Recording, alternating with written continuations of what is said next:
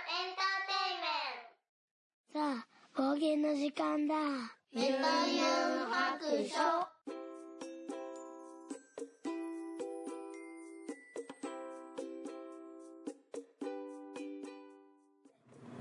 はい、出発、えー、聞いてみそらしユンユン白書始めたいと思います。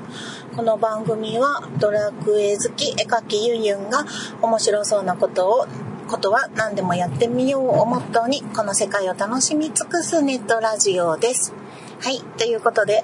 今日も、えー、子供のね、習い事の、えー送り迎えをした、する際に、えー車で、えお話をしていきたいと思います。はい。さあ、えっと、最近ですね、何の話をしようかな。そう。今週からですね、とうとう素晴らしい給食が、えー再開しました。長かった、春休み。うーん、まあ1ヶ月はギリないと思うんやけども、まあ3学期のね、末から、え始まって、え春休みになって、で、まあね、入学式やら、なんやらって言って、あの、お休みが多いんですよね、始業式始まってからでもね。で、給食が始まるっていう。まあ、昔より短縮授業っていうのがすごい短くなって、1日2日ぐらいでもう給食だったりするんですけど、うん。でもなんかね、入学式とかで、あの、卒業式とかそういうのでね、学校の休みがやたら多くって、プラス春休みで、うん。長いね、ことね、給食がなかったんですよ。本当にね、あの、嬉しいです。で、ようやく、ジョンの、旦那さんのね、ジョンの方も、えー会社にね、ちょっと若干、休ん、休むというか、まあ、そう、えっ、と、なんていうかな、えっ、と、遅刻が多いですね。もうちょっと午前中だけ休むっていう時とかね、やっぱり首の調子が悪いので、うん、ちょっとこう、休、休みというよりは、まあ、半日休とかがちょっと多いですけども、まあ、なんとかかんとか会社に行ってくれてますね。はい。いつまで続くやら。まあ、ちょっと1年後、同じ会社に入れるとは思ってないので、ちょっとここ1年正念場かなと思うんですけどね。はい。えーそんなわけで、子供たちと、えー旦那さんが会社に行くという、あの、子供たちは学校に、えーお父さんは芝刈りに、あの、行く生活になり、そして母の私、とうとう、とうとう、念願の1年3ヶ月ぶりのあの、完全なる一人の時間を過ごせるということで、はい。もう、花火打ち上げたいですね。もうめちゃめちゃ今週ね、月曜日からテンションがね、上がりましたね。うん。まあ先週もね、なんか1日2日だけ、あの、日取り時間があったりもしたんですけれども、あの、こう、家事をね、長らくジョンの方にこう頼んでたので、こう掃除をするだけで、その一人時間が過ぎてしまうっていう日々でした。なんかね、やっぱり男の人ね、なん、なんていうんかな、まあ、ジョンの方が綺麗好きは綺麗好きやと思うんですけれども、なんか気になるところが違うっていうかね、うん。男女の差なのか、まあ、個人の差なのかわからないですけど私割とこう、まあ、大雑把な感じではあるんやけどもあのここだけは絶対に毎日きれいにしておきたいっていうところとかがあって、まあ、それがキッチンの、うん、排水口とかあのなていうのかな水回りみたいなところを流しっていうんかなあの、あそこはね、毎日綺麗にしたいんですよ。うん、匂うしね。で、だけど、部屋の、なんかこう、あちこち散らかってるっていうのはあんまり気にならないんですよね。だけど、ジョンの方は逆で、なんか排水口とかは全然掃除してくれへんのに、あの、部屋の、こう、いろんなものがこう、散らかってるっていうのはもう帰ってきた足でそのままこう片付け始めたりとかしてねちょっとイラつくんですけどね なんかできできてへんやんチェックみたいな風に見えてまあできてへんねんけどうん、なんかそういうのが気になるところが違う靴がもうあの、玄関の靴とかもバラバラにいっぱい置いてあるのとかは気になるらしいんですけど、私は、あの、もう全然気にならないっていうね。あの気になる箇所が違うみたいですね。はい。まあまあ、でき、気づく気づく人がやればいいタイプなんで、あの、私はいつまでも気に気がついててもやらないんで ジョンが並べ替えてますけどね。はい。本当は子供にやってほしいんでね、一応ね、偶数月が、偶数日が、えー、お兄ちゃんの方、1号くんが、あの、トイレ掃除とお風呂掃除と靴の並べるのと自分のタンス周りを片付けるっていうのと、あの、やるっていうね、日で、奇数日が2号くん、弟の方が同じことをやるっていう風に決めてはいるんですけれども、うん。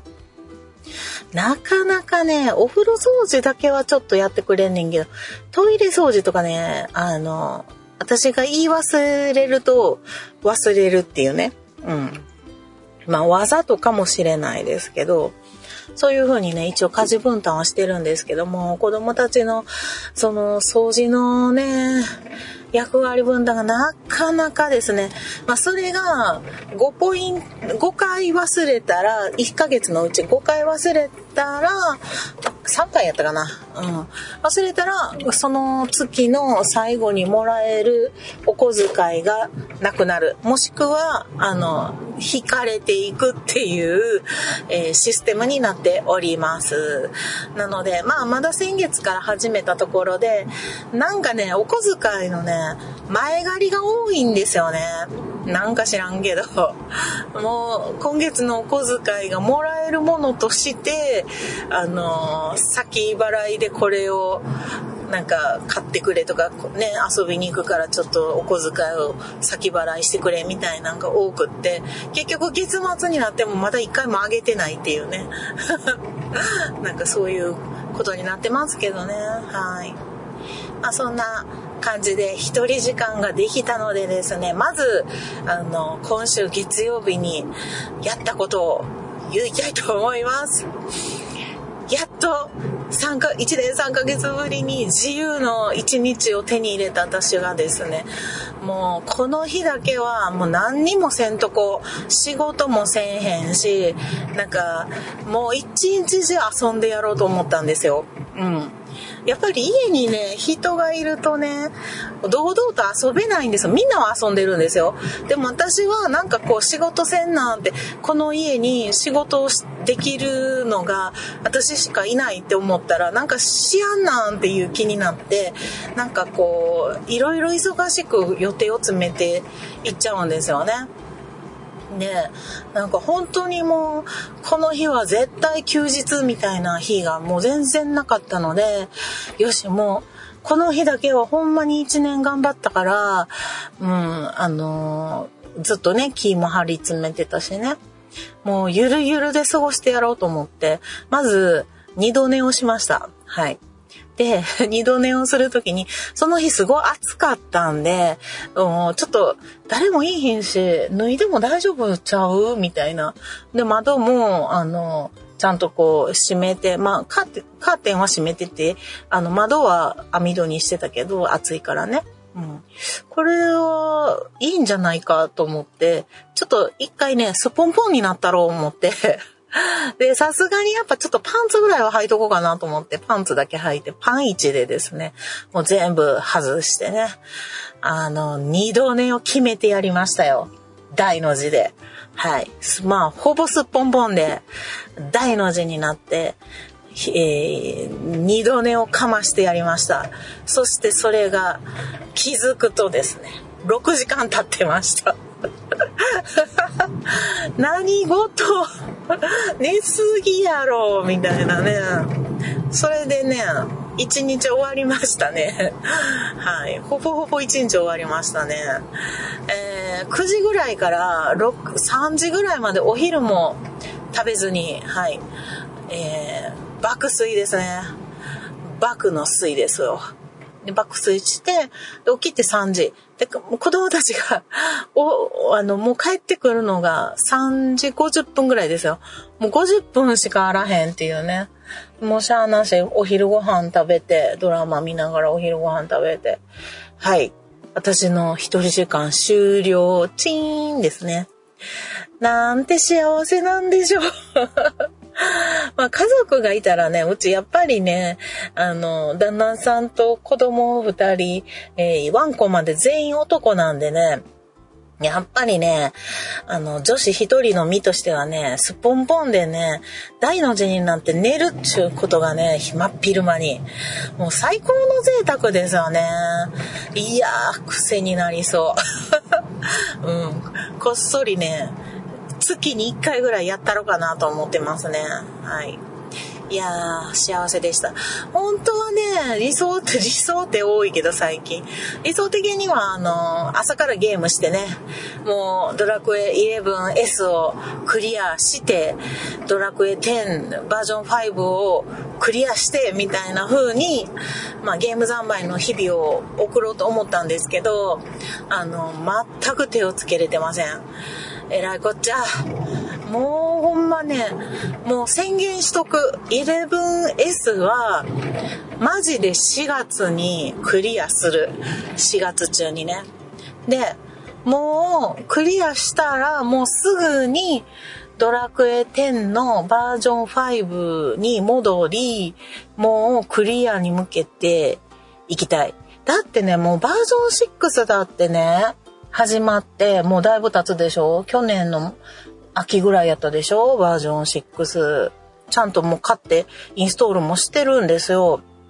ね、課金もしてるのに、もう課金して、もうほんと3ヶ月ぐらい、もうほぼほぼ手をつけれてないんですよね。なんていうことでしょう？じゃないですか、本当に。もったいない。うん。でも、課金を切らさず、いつでもインできるように、あの、しておりますので、はい。私はもう、必ずやドラクエ10に戻ってバージョン6早く楽しみたい。でもバージョン5のラスボスが倒せない。11S もラスボスが倒せない。辛い。はい。まあでもちょっと本当にね、あのせっかくタイムマネジメントを意識し始めたのでね、もうどうにかこうにかして、やったり、やったりますよ、私は。はい。まあ、そんなにやる気を出してる場合ちゃうんですよね。今年のね、9月にちょっとね、あの、絵の個展があるので、もうその準備も進めているので、なんかね、もうバタバタなんですよね。ちょっと計画的に動かないと、本当に、あの、今年9月、あの、爆死してそうな気がします。そんな気がする今日この頃であります。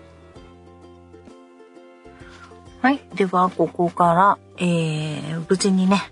えー、お迎えの場所までたどり着いたので、えー、ハッシュタグ読ませてもらおうかなと思います。えっ、ー、と、ハッシュタグの4泊で、えー、昨夜さんからいただきました。お作業中の音もポッドキャストということで、えー、4泊277、278、えー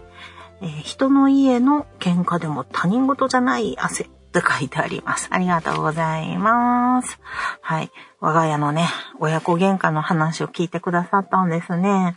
あの、昨夜さんのところも、あの、お子さんとね、喧嘩することがあるんでしょうが、どういうふうに仲直りしてね、どういうふうに、どういう喧嘩をされるんでしょうね。まあ、うちの子はね、まあ、まだ、まだ反抗期マシな方じゃないかなと思っているんですけど、それでもね、やっぱりこう、喧嘩になることも多いですね。はい。まあ今のうち、喧嘩できるのも今のうちって感じですかね。はい。そして次、体調の悪い隊長さん、えー、半ばなの、えー、糸会と一緒に、えー、と、4泊もつけていただいております。伝説のバンビーさんを上回りそうな一生瓶さんが登場したけれど、やっぱりバンビさんのグアム旅行が一番丸、一番でした、丸。えー、新婚旅行先は男女差はあると思ってたけれど、男性は、えっ、ー、と、現実的旅行先、女性、理想を振り回す旅行先な気がしました。といただきました。ありがとうございます。そうですね。伝説のバンビさん。この辺に関してはね、半、えー、ハンドンダ話さんのね、方で聞いていただけると面白いかなと思うんですけど、まあ、430回の糸会っていうのに私が、えっと、ゲストでね、出させていただいて、糸っていうゲームをさせてもらったんですけれども、まあ、その中で私が出したね、答えが、一生瓶っていう答えがあったんですけど、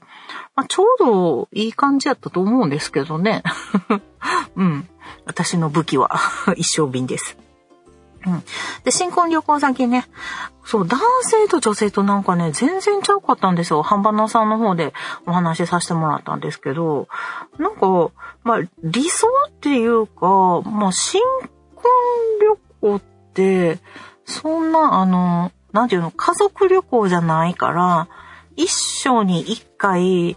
一番贅沢に、こう、思い出をね、贅沢に金で物を言わして、あの、いける機会やと思うんで、理想を現実にするのがハネムーンしかないぐらいじゃないですか？わかんないけど、お金持ちの人やったらね、しょっちゅうヨーロッパ旅行とか行けるかもしれないですけど、私ももう、そのヨーロッパの周遊旅行みたいなのに行ったんですけど、あの、新婚旅行にね。えっ、ー、と、最初ドイツに行ったかな。ドイツ行って、フランス、スイスって回ったんやったと思います。うん。そうなんですよ。結構ハードなスケジュールで10日間ぐらい、あの、もう、あの、思い切りよく行ってきましたね。でも、本当すごい大変やったけど、行ってよかったなって思いますね。エッフェル塔とかも行ったし、いやー、楽しかったですね。ドイツでもうちょっとゆっくりしたかったなーって思ったりね。あと、あのー、ハネムーン時にね、あの、デジカメがね、ちょっと壊れかけのデジカメを持って行ってたんで、すごい写真をね、撮るのが大変やったんですよ。で、途中でしかもカメラを1台、あの、雨のね、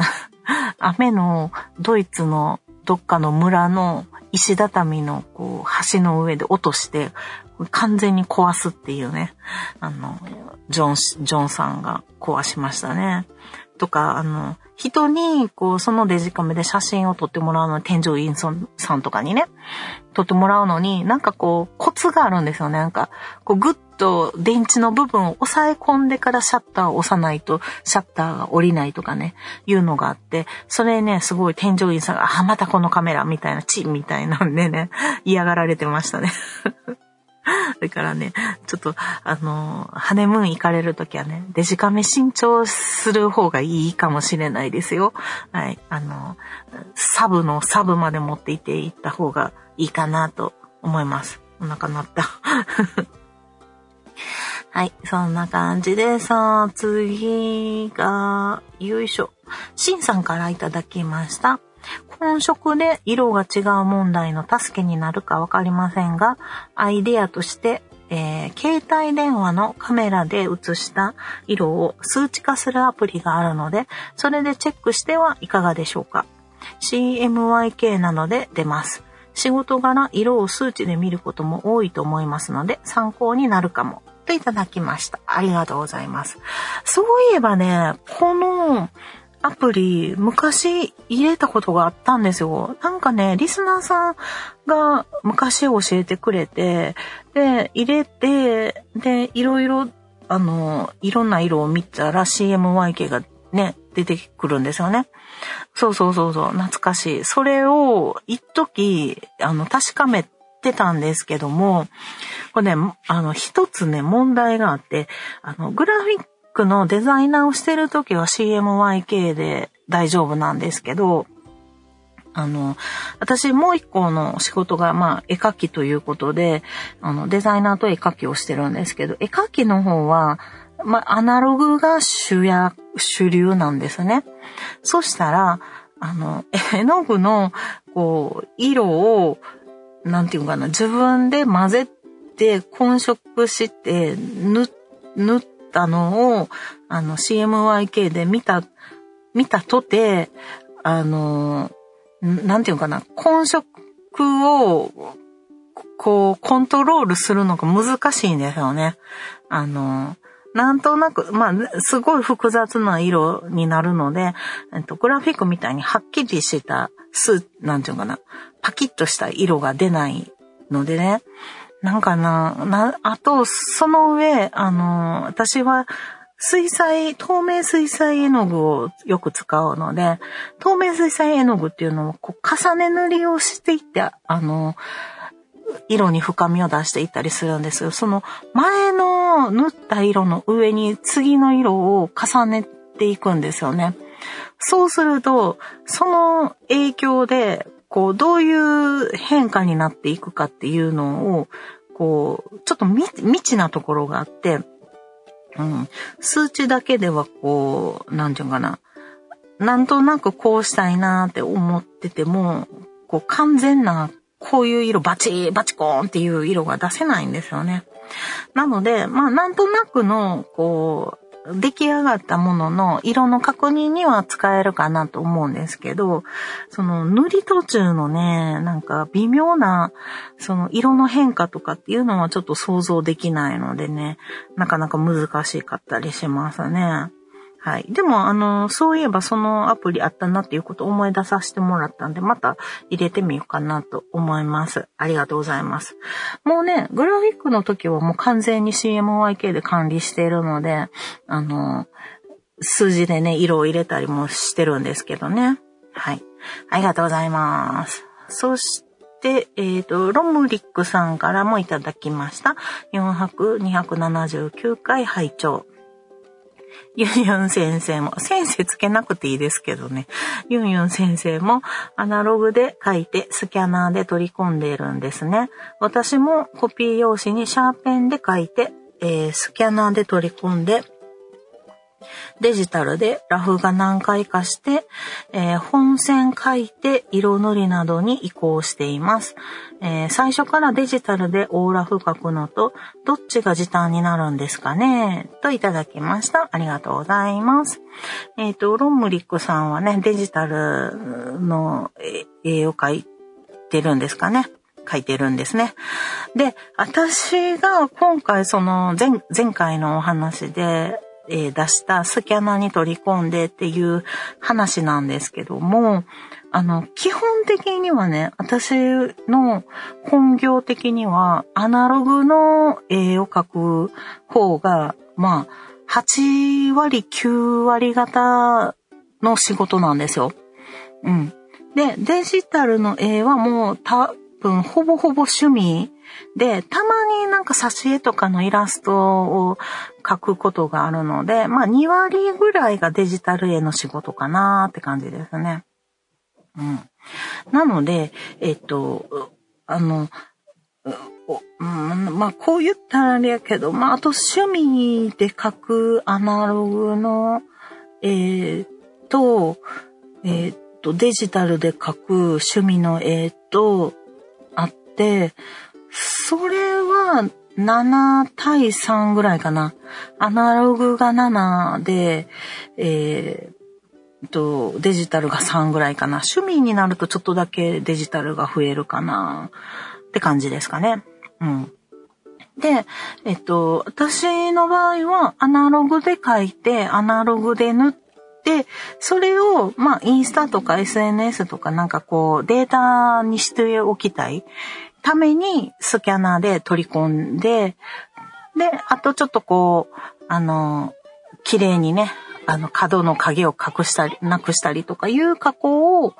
しています。なんかすごい、めっちゃ人が増えてきた。子供たちが、はい、サッカー終わりましたね。で、えっ、ー、と、今度、あの、ロミ、ロムリックさんみたいな、えっと、デジタルにする場合の私のやり方なんですけど、えっと、私は基本的にデジタルの絵を描くときは、アナログでは一切書かないです。最初から最後まで、えっ、と、デジタルの中でラフを書いて、ラフから、えっ、と、えっ、ー、と、線画に、本場の線画に移って、で、線画を描いてからの色塗り。だから全部デジタルの絵はデジタルの中で終わらしてますね。うん。アナログで描いた線を取り込んで、それの上にデジタルで本番にしてっていうことも、まあできなくはないんやけど、ちょっと手間なんで、そのスキャンしてね、取り込んで線を抽出、抽出、抽出して、あの、えっと、書くっていうのがもう、それやったらもう最初からデジタルで書いてた方が、あの、取り込む手間もなくなるので楽かなと思っております。時短で言えば、まあ、どっちが得意かによるんじゃないですかね。時短やったら、私はもう、デジ絵を描くんやったら、まあ、あの、さっき言ったみたいに、もう全部デジタルでやった方が、あの、手間が少なくっていいかなと思いますね。例えば写真を、あの、撮って、こう、なんていうの、ポーズの参考にするとかでも、そのままこう、写真に撮ったものをそのままこう読み込んで、あの、画面上に並べてっていうのも、あの、簡単にできるので、アナログやったら、その写真をだ撮ったのを画面を置いて、それを見ながら、あの、鉛筆で書いて、あな、シャペンとかで書いてみたいな、ちょっとこう、あの、めんどくさいので、はい。まあ、それをする場合は、もう、私の場合は、アナログで書いてアナログで塗って、まあ、最後にデータ化するためだけのスキャンっていう感じですかね。はい。っていうふうに、あの、結構、あの、使い分けてます。まあ、ほとんどね、アナログの方が毎日、毎日書いてるのはもう完全にアナログですね。うん。まあ、一日の仕事が10としたら、うんと、7割ぐらいは A の、A の仕事をして、3割がグラフィックのことをしてるかな。月。月で言うと、そうね、月でも7割アナログで、3割がデジタルのグラフィックのデザインの仕事かな。っていう感じですね。本当はね、稼ぐんやったら逆の方がいいんですけどね、アナログの絵を描いたところでね、点でお金にならないのでね、本当にね、絵描きはね、貧乏なんですよ。はい。もう本当に悲しいですね。ということで、はい。なんか、あの、ちょっとわかりにくい話で申し訳ないですけども。はい。アナログの場合はスキャンで取り込んで、まあ、絵をデータ化するだけのために使ってます。はい。線画は、えっ、ー、と、線画のためには使ってないです。はい。ということで、えー、ハッシュタグいただきました。はい。では、今日はこの辺で終わりたいと思います。そろそろお宿に戻ります。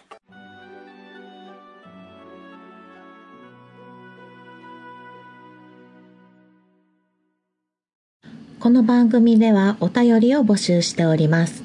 ツイッターのハッシュタグで、ユンハク。ユンはひらがな、ハクは漢字の白で投稿してください。DM でも結構です。番組内で読ませていただくことがありますので、ペンネームを忘れずに書いてください。ユンユン白書のブログの方に、ツイッターのアカウントやメールのアドレスなどを書いております。ユンユン白書で検索してみてください。